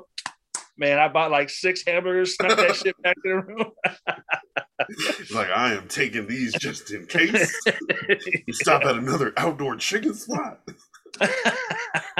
nice. I'm glad you. Uh, I'm glad you got to go and enjoy that uh, with them and, Yeah. and experience that. That's dope. Now you have that perspective to kind of share with other people about, you know, Yep. our home, Culture. Island. Yeah. Coach family, bro. Coach, I love it. I absolutely love it. I know uh, Coach Fui was planning on taking a an actual like a Oh yeah. football camp out there. Uh, No. Yeah, he's he's planning uh to take uh his camp out there and, and for a summer. So I don't know what summer he was planning. I know he was uh planning like right at the end of COVID because he was trying to plan for when the island actually opens up, and I think the flights back home should be opening up around August. So. Uh, I don't know when he's planning, but I know he's still planning to take his, uh, his people out there to run a camp. Yeah, that's dope. They they uh the Oregon the Oregoons. Shout out Oregoons. to to Coach Fui and the, the Oregoons and the Yeah. IBC. Um, they, Yeah. they're having tournaments and stuff and playing and winning like uh, Yeah, they, championships they've been right now. they've been killing. Yeah, I've been yeah. following up. Um, That would get me to go to Samoa before going to. Yeah, that's that's why I mentioned it. Yeah, yeah, yeah. oh, the the Camp. IBC camp. Yeah. Nice. Yeah, Um, that'd be like a work trip. You know what I'm saying? Yes. You go handle if you that. want to call it that. Call it that. yeah. Um, the Buffalo Bills are going to win the Super Bowl this season. How do you feel? Or they've been sorry, they've been projected to win I the tell- Super Bowl. bro i was telling you earlier it's i gotten used to not not that i didn't give a shit but if the bills lost i was like ah shit change the channel kind of you know i'd be upset but Yeah. i got so you know there's been 16 quarterbacks since jim kelly. 16 Bills quarterbacks? yeah. How many can you name? oh shit. I'd probably maybe six or seven. I don't know. Maybe if i thought about it maybe more than that. Shoot. You got fitzpatrick you got i can i'm real bad with names but i'm real good with numbers Barkley, Right. Barkley, Matt Barkley. Matt Barkley was Oh. the quarterback there. Man, Yeah, I wouldn't remember that. Drew Bledsoe, But uh, um, That's the Fruity? Flakes, the Fruity Flakes, Doug Flutie. Flutie. yeah. Um, oh God, See, I could picture all these guys. I'm just so bad with names. I could picture You, them all. you just like when when they were playing, you didn't really want to pay attention. It was that bad. Yeah, I mean, I watched every game still. You know, I would go, like in Vegas, I'd go to the sports bar in the morning and I'd sit there all day, dude. I would eat breakfast and lunch there just watching football. I'd have like all my parlay cards, all my bets laid out all over the table. And I order my big ass ham and cheese omelet with my sourdough toast. And I sit there and watch my bets all day long while Angela, because she worked a day shift. So I drop her off at the airport and I go sit my fat ass at the bar all day long, lose all my damn tickets, be drunk at the end of the day. you know? How often did you hit on those big parlays? You only got to hit Nah. once every couple times, right? But Yeah, and I always did that four teamer because I paid ten to one.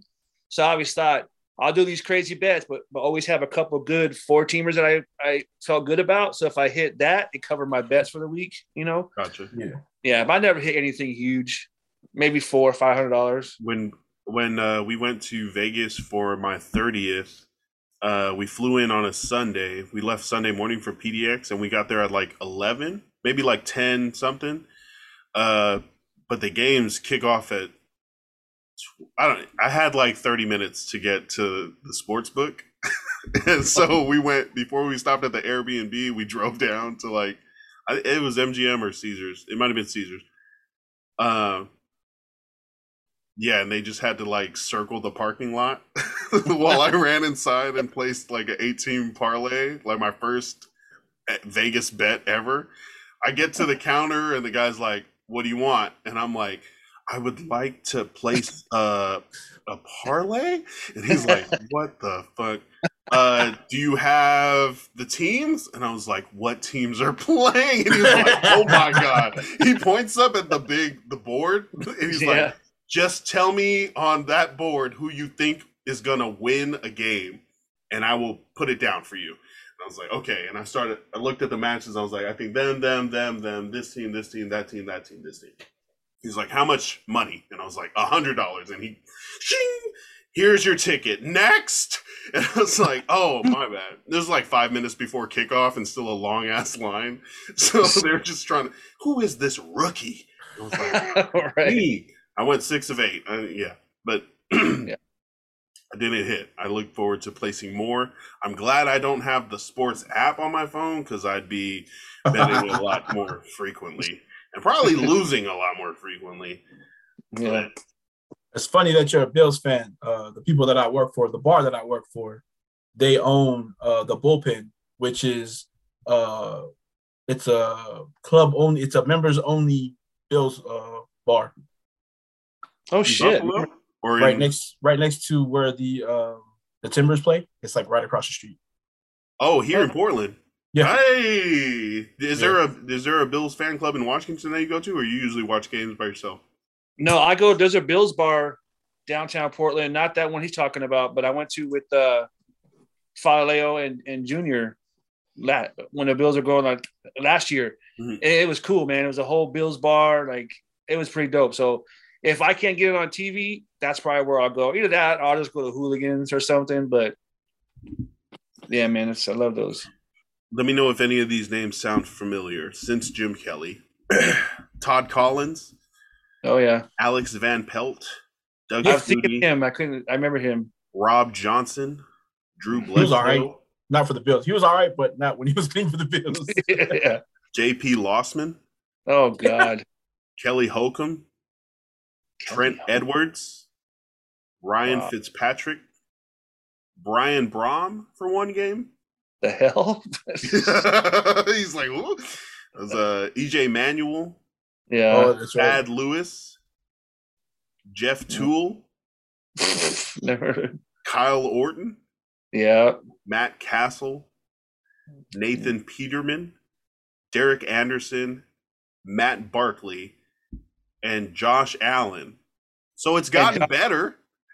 And Josh Allen is number 17. There have been 16 quarterbacks, and now he's number 17. He wears 17. He's the 17th quarterback, the number 17. How do you like uh, having Josh Allen quarterback your favorite football team? Man, I dove into Josh Allen, man. I went and learned about him, watched documentaries about him. The kid fits. You know, he's from a small town. He doesn't like the big, like LA hype type stuff. You know, he, he likes it quiet and small town. Buffalo's perfect. You take the Bills away from Buffalo, you don't have anything. I mean, Niagara Falls. you know, there's not much to What is it called? the what? What's the army base up there called? Oh, I don't know up there. Dang, I'm blanking. So Buffalo doesn't Buffalo doesn't have much other than the Bills. yeah. Yeah. So so Josh Allen being that small town guy doesn't like the big lights. I have a Josh Allen story. Okay. So I'm working at a downtown club in Portland. Um and someone says, "Hey, Saquon Barkley is coming here and he's bringing some friends." Okay. Let's go. Millionaires in the club. I am about it. Bring the money. Let's see what happens. Um, Saquon Barkley shows up, uh, and he's short, right? Like shorter than you imagine. Super, and also young. Because when Saquon Barkley asked me if I could get him dollar bills, he was like, uh, 20 and i was like more than that bro. He was like 100 i was like okay i'll go get those ones for you right away sir. Uh, but he showed up with a bunch of different people right? And i think it was like a, a nike football um convention not a convention but like a maybe like a shoot or something Yeah. in beaverton at nike headquarters. Uh george kittle is there. George kittle's friend josh allen is there uh, No. there's some other football players also. Uh, younger guys, right? There aren't any vets that show up with this group of NFL stars. Stop. Did you say Josh Allen was in Portland? Josh Allen was in Portland for a Nike event, I think. Man. This is I years ago. Years and years Okay. ago. This is uh anyway. Josh Allen and George Kittle are by the slot machines. They're not really partaking in the the adult entertainment around them. Uh, but they start talking about uh, you know having to pick people up or like someone's drunk, we got to go and get them. And I I'm trying to talk to Josh Allen. So I was like, bro, you get him levitating like Zay Jones, you won't have any issues. And tipsy Josh Allen looks at me. He was like, You know Zay Jones? And I was like, I know of Zay Jones. He was like, That's my best friend. And I was like, Cool. He was like, Wait, do you know who I am? And I was like, Yes, I do. And he was like, George, you gotta go. him and George, him and George Kittle immediately put their drinks down, walk outside. They're like, "Have a good night, guys." They're like nice about it. They're waving and stuff, but they're just like, Don't let anybody see you at the strip club. right. But he was like, You know who I am? And I was like, Yeah. And he was like, George. Gave him the signal and they walked out. And that's uh yeah, Wow. big big guy, small town kind of vibe. You know, Yep. and that works in Buffalo. So his Mhm. physical traits though, Oh, he can sling it. yeah. That yo, the not just being able to throw hard, but throwing ropes on a you know dots, accurate bombs on a line uh, is something that not everyone does. Uh, you might say Mahomes has that kind of arm talent, but Josh Allen definitely has that. It feels like it could go to another level, but he's Yeah. already developed and and shown that progress, like big jumps forward. Because Josh Allen coming into the league was what questioned, right? Is he really that guy coming Wyoming? Like, is has he seen? Can he process? He It know- was his accuracy. His accuracy was the biggest doubt when it, when it came to drafting him. he can yeah, throw it hard, but can he put it where it needs Right. to be? I, Yeah, so- I think he's shown he can. That's what makes him one of the you know highest touted quarterbacks, and what has the Buffalo Bills as the Super Bowl favorite to open the season. Does that feel weird hearing that or being the, s- the Super Bowl favorites? And I don't like it. You don't like it? It's it, it's stressful. Yeah. I stress now more. You know. yeah. it's not anymore of this. All the Bills lost. Just flip it to another channel. Now it's like Thursday. Okay, we got to get ready for this Sunday game. Mhm. Yep. I'm feeling it. You know, I've been through it all. I've been through the Music City Miracle. I've been through the Hail Murray recently. You know, I've been through all the Super Bowl losses. I've been through just stupid stuff with the Bills, man. It's just, it got to a point where it's just like, you kind of expect it. You know, you're like I know the feeling. yeah, you do at the Sharks. Yeah. You know what's crazy about Josh when he came into the league in 18? I was looking up earlier. He was not very good in 18. He was still working on accuracy. He threw for a little over 2,000 yards and only 10 TDs and 12 interceptions. How many games did he play? I don't know on that one. I was, I Did was he just start his, that when I saw his that. rookie I- year, or don't was know. there? I think it according Isn't to it, this list, uh, played. Who was it? I think someone was ahead of him before. Yeah, Oh, okay. So he played mid-season? eleven games in 11 2018. In and 18. then also Nathan Peterman, Derek Anderson, and Matt Barkley split Yeah, uh, five other okay. games. yeah. Uh, He did. He did. What were his stats in 2018? uh, 2,074 yards, 10 TDs, 12 interceptions, 67.9 passer rating. And then we brought Diggs on in 2020, and he went up 4,500 yards, 37 TDs, 10 interceptions, and 107.2 quarterback rating. Before that, all he had was like Cole Beasley. Well, Yeah. I mean, was was Beasley even there yet? Had Beasley left the? Beasley was there I think he got hurt too that year. Oh, yeah, yeah. in 20. Dude, I'm still not happy with letting him go. Yeah, I don't know mean, why You let him go this season. he's gone. Yeah. isn't he still a free agent? I don't know if oh, anybody Oh, signed you him. guys have like you guys have Stefon Diggs, Gabriel Davis, Davis. Isaiah McKenzie, Yeah. Did it? Did, Dawson Knox. Who's that other? Who's the second tight end? You guys, you guys have some guys that have been blowing up, catching catching the football Yeah. from Josh Allen. So Yeah. I think the one thing the Bills probably, uh, if you had to pinpoint a weakness, would be still the running game. I don't know who's really going to run the ball for them. I think they're just who are the who are the two running backs that have been splitting carries? Devin Singletary and the bigger one, Zach Zach Moss. Zach Moss. Boss. Yeah. Zach Boss out of Utah. Yeah. I don't know. That's Uh. that's one thing about Lance. You're a fan. You you know a lot more about your team, like going back history and stuff, you know, than I ever did. You know what I'm saying? for Mike for the Chargers. Yeah, you like know like you're more in depth with things, which I really enjoy talking to you because you know a whole bunch more. You know, me like I can't tell you a lot of things about the Bills player. I don't remember Mhm. a lot of Bills players. You know, I'm more just my team, I guess. I don't know. But you were talking about when you were growing up in Southern California, not remembering a lot other than like some Negative. bad moments.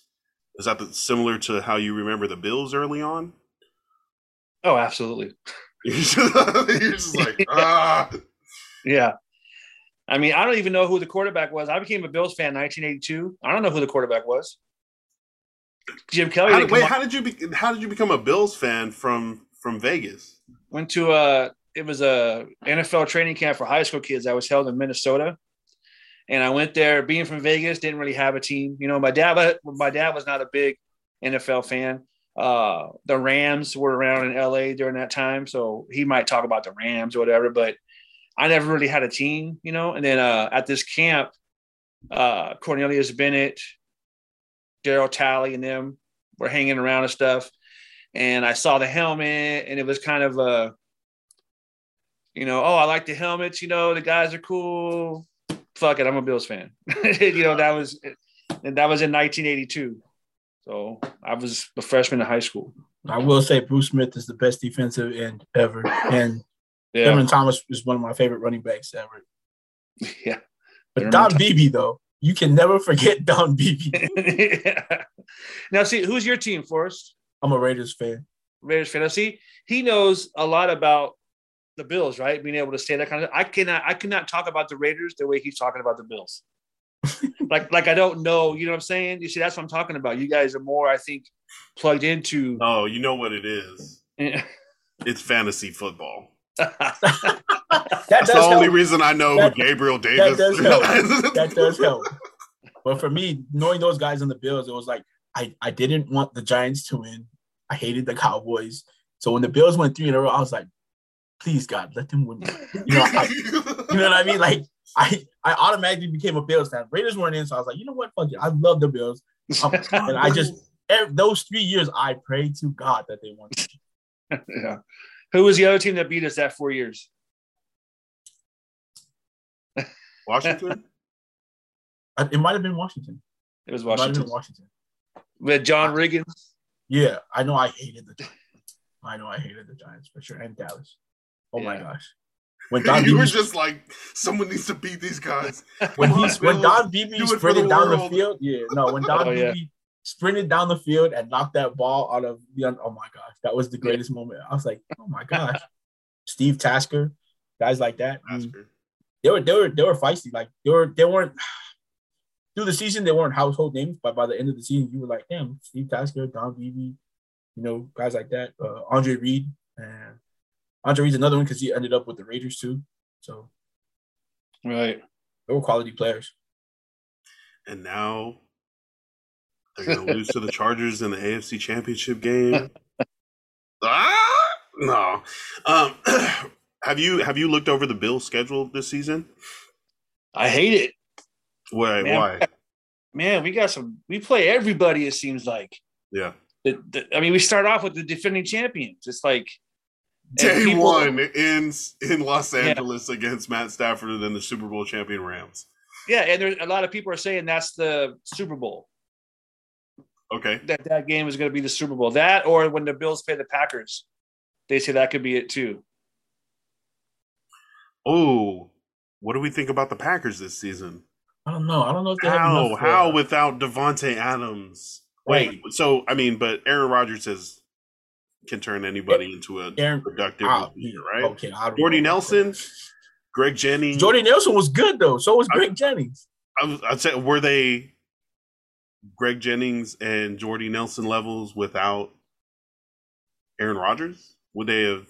Would they Hard have to tell like because I mean they both ended up Raiders at the end of their career. But was at the end of their career, but they did do some things for the Raiders when they ended up with the Raiders.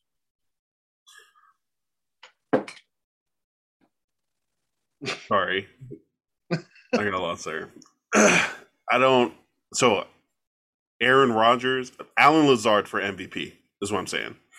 There's only who else is on on the Packers wide receiving crew? They, they got that younger kid that they drafted last year. Um, what was his name? I forgot his name. Well, they got But I- the they got Rodgers? the round pick. Yeah. Uh I, I think I think he's gonna be pretty good. I think that's gonna be his his target this year. I feel like the the Packers had the Packers lost Davante Adams. It's going to be a lot different. I don't think it's going to be as It's there's not, going to be anybody close up Right, to drawing the defense closer to the line Right. Unless they start doing some, you know, more running and, and play action. And They uh, do have two very good running backs though, so we'll see. do the uh do the Raiders have any tough games? They're all tough. Our our first game is going to be one of the toughest. Uh Chargers, Raiders in LA. And then we play midseason in Vegas. Yeah, both tough Uh, games. There's going Do to you be feel better uh, about your chances of winning the first game or the second game? the first game, Just like because it's season opener, anything can happen. right? Anything can happen, and then the second game, either team that loses is going to be a little bit more prepared to win the second time around. Ah, You know, gotcha. But you And- do you think it'll probably be a split then? I think so. I, I Raiders both, sweep, both Chargers teams sweep. got both teams got uh so much better in the offseason. Both teams got so much better in the offseason. And not just on the field, but on the sideline as well, because uh, coaching staff for us is just right now it just looks amazing. Uh, so Patrick Graham, I'm of course, you know, uh, McDaniels there, but uh, the defense, I'm really excited to watch them play because uh, the defense switches, um, and then with some of the guys that are on the defense, it's going to look a lot different. But I think it's going to um, it's going to put a lot of guys who didn't seem like they could do anything much for the Raiders into positions where they'll probably shine. Where they're gonna be they're gonna be put in positions where we're gonna see if they can Right. produce in, in those big moments. That's Right. another thing I love about football, bro. It's like you can practice, practice, practice, and drill, drill, drill, but it really comes down to what happens on the field during the Right. game. it's like you can drill this play and hit this block and hit this hole and run this this way, but if like if you like fumble the handoff, if you trip uh you know on on a cut, if you don't read it, you know, just the right way. If you're not your best at all times, it could No. be a bad play and you've practiced it so many times just not because of circumstance because you know the other person uh or at least the other side of the ball uh takes you out of it That's Um, true too. But like system counts for a lot. Like, I mean, you don't want to say that some guys are just good in the system, but some guys are just good in a certain system. So like uh, Johnathan Abram, for instance, is uh, Ronnie Lott personified when it comes to hitting people. But in coverage, you know what I mean? If he was a plastic bag, he couldn't cover anything. So I mean, but because they're gonna run a lot of uh they're gonna run three five scheme, they're gonna run a lot of three four, they're gonna have more um more slots there, and they're gonna run like uh I know Patrick Graham runs like a three safety, um, so that'll move Johnathan Abram up more to the line, and he'll be able to do the things he does best instead of hoping that he plays a regular safety and you're, back there praying that you know I mean he can cover somebody. So now he can play up at the line and not have to worry because he'll have another safety to cover him in the back, and he'll have uh, Trey Moehrig on the other side to cover that side. So yeah, it's exciting. I mean, the system changes, and for some guys, it's going to be a lot better because you know I mean. That's what their talents uh, will shine in, in in a certain system. So we'll see. I, I wish your team the best of luck outside of week one Amen. uh, and whenever the, the next time we play each other is. Amen. Rick, uh, appreciate you coming on uh, and, and sitting down this first time. And I'm I feel like if you're available before the season starts, we're going to have you uh, on a bit more. Yeah. Uh, do would, you I enjoy uh, that. nice. do you have any uh, any shout outs, any uh, highs you want to say to anybody listening? Eri. I spoke to Eri the other day. I was hoping he'd be on here. I'm gonna help him. Uh, he's man, I miss that dude, man. I miss all you guys really. But I was talking to Eri and told him I got a friend of mine in Samoa that runs the Lafao, I think it's called. That's the big shopping center Oh, there. Lafao. Lawful. Lafao, yeah. go. And uh, Eri goes, Rick, Rick, Rick, Rick, Rick, Rick. I don't even have a friend in Samoa. he goes, How do you have a friend in Samoa? He's like, So, I yeah, drove my- around. I drove the So- whole island. The guy who runs it used to be my supervisor at Southwest Airlines. Nice. Yeah, so I'm gonna hook up him and i try to get the apparel going over there. That is dope. Oh, dope. Yeah. So Ooh. yeah. So, hey, what you think about Von Miller? the connections. Why did you? Why did the Bills give him what? Five years? Dude. Six years? And now I'm I've been stressing about Jordan, bro. They might not be able to extend his contract after next year because of the cap. Oh, so the cap's supposed to jump back up, right? Like the cap is supposed to continue to explode as long as TV deals Oh, get get written up. So you hope they can re-sign yes. Poyer. Um, what what is a reasonable deal for a safety? I don't even know where he's at right now. What his current one is? You would just Yeah. extend it.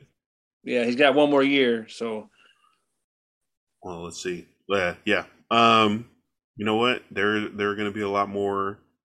I guess there are some Bills things we need to talk about. We t- we didn't talk about Bills until ninety minutes in. So Bills, Bills fantasy football contract situations. oh yeah. I'm back on for another episode with Rick. Uh, Forrest, you got any shout outs? Oh man. Uh do I? Actually, yeah, my niece. She's uh she's about to graduate from Eastern Washington. Uh, so Nice. yeah, exciting times. They just finished their uh, luau where she was the president of the Poly Club. So she ran that really well. Her last hurrah in college was to give that to the school, and they had a really good night um, on Saturday night. So shout out to you, Oriana. Uh, my That's nephew he plays ball at Whitworth, so he's probably headed back to Whitworth uh, later in the summer. Uh, he's gonna play both the offensive and D line. He was a starting center last year, so shout out to my guy, baby. Yeah, man. Hell yeah. Yeah, and shout out to uh, shout out to Golden State, about to get another championship. Yeah, the the Warriors are. You know, I'm thinking about it, right? And I can't have the Celtics winning another championship. Well, you're a Lakers fan. There's no way you can have them win. There's So, no way. There's Don't no break way. that tie. Yeah. Tied at 18, right? yeah, Yeah. Okay. So but also yeah, but what a great thing to see. Oh, yep, that's We got the pizza ready for the post podcast pizza down. that's exactly what I'm about to do after go eat. But uh, Yeah. shout out to Jayson Tatum, man. For I mean, it might have been for show, but to text Kobe after the game and tell Kobe that he got him. Before, It was after. after, So he wore the band for the game, and then after the game, while he's in the locker room, uh, texted Kobe after they won. Oh. So I got that's All so right. big up to him, man. Yeah. I would have preferred that to be before, We'll have to have you guys out here for a game too. bro. Oh yeah. I'm Yeah. down to. Oh yeah, and you're in what? Uh, Camas, Forrest? Camas, Forrest. Oh, I'm I'm actually right here in uh Vancouver. Okay. So I'll pick up Forrest, and then we'll hit. We'll, Yeah. we're gonna Definitely. grill.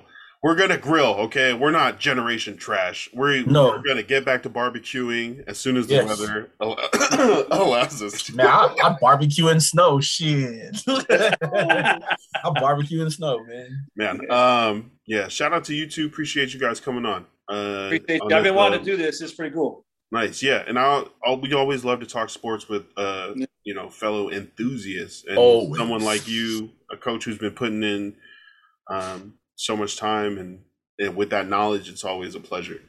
Uh, so very much appreciate that.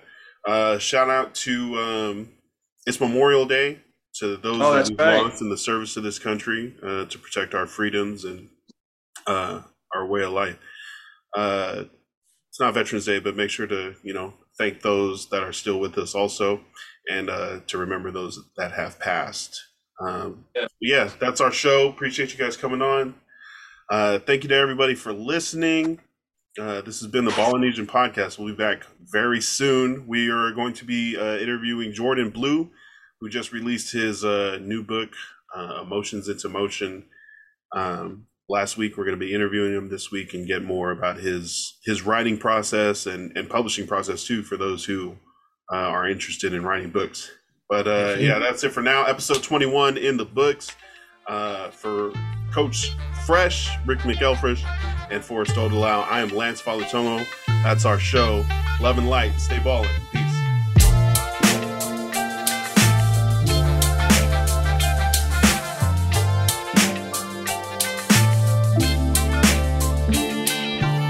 Today's show, as always, sponsored by LivassaIslandApparel.com for gear that represents the South Pacific Island languages and cultures accurately and responsibly.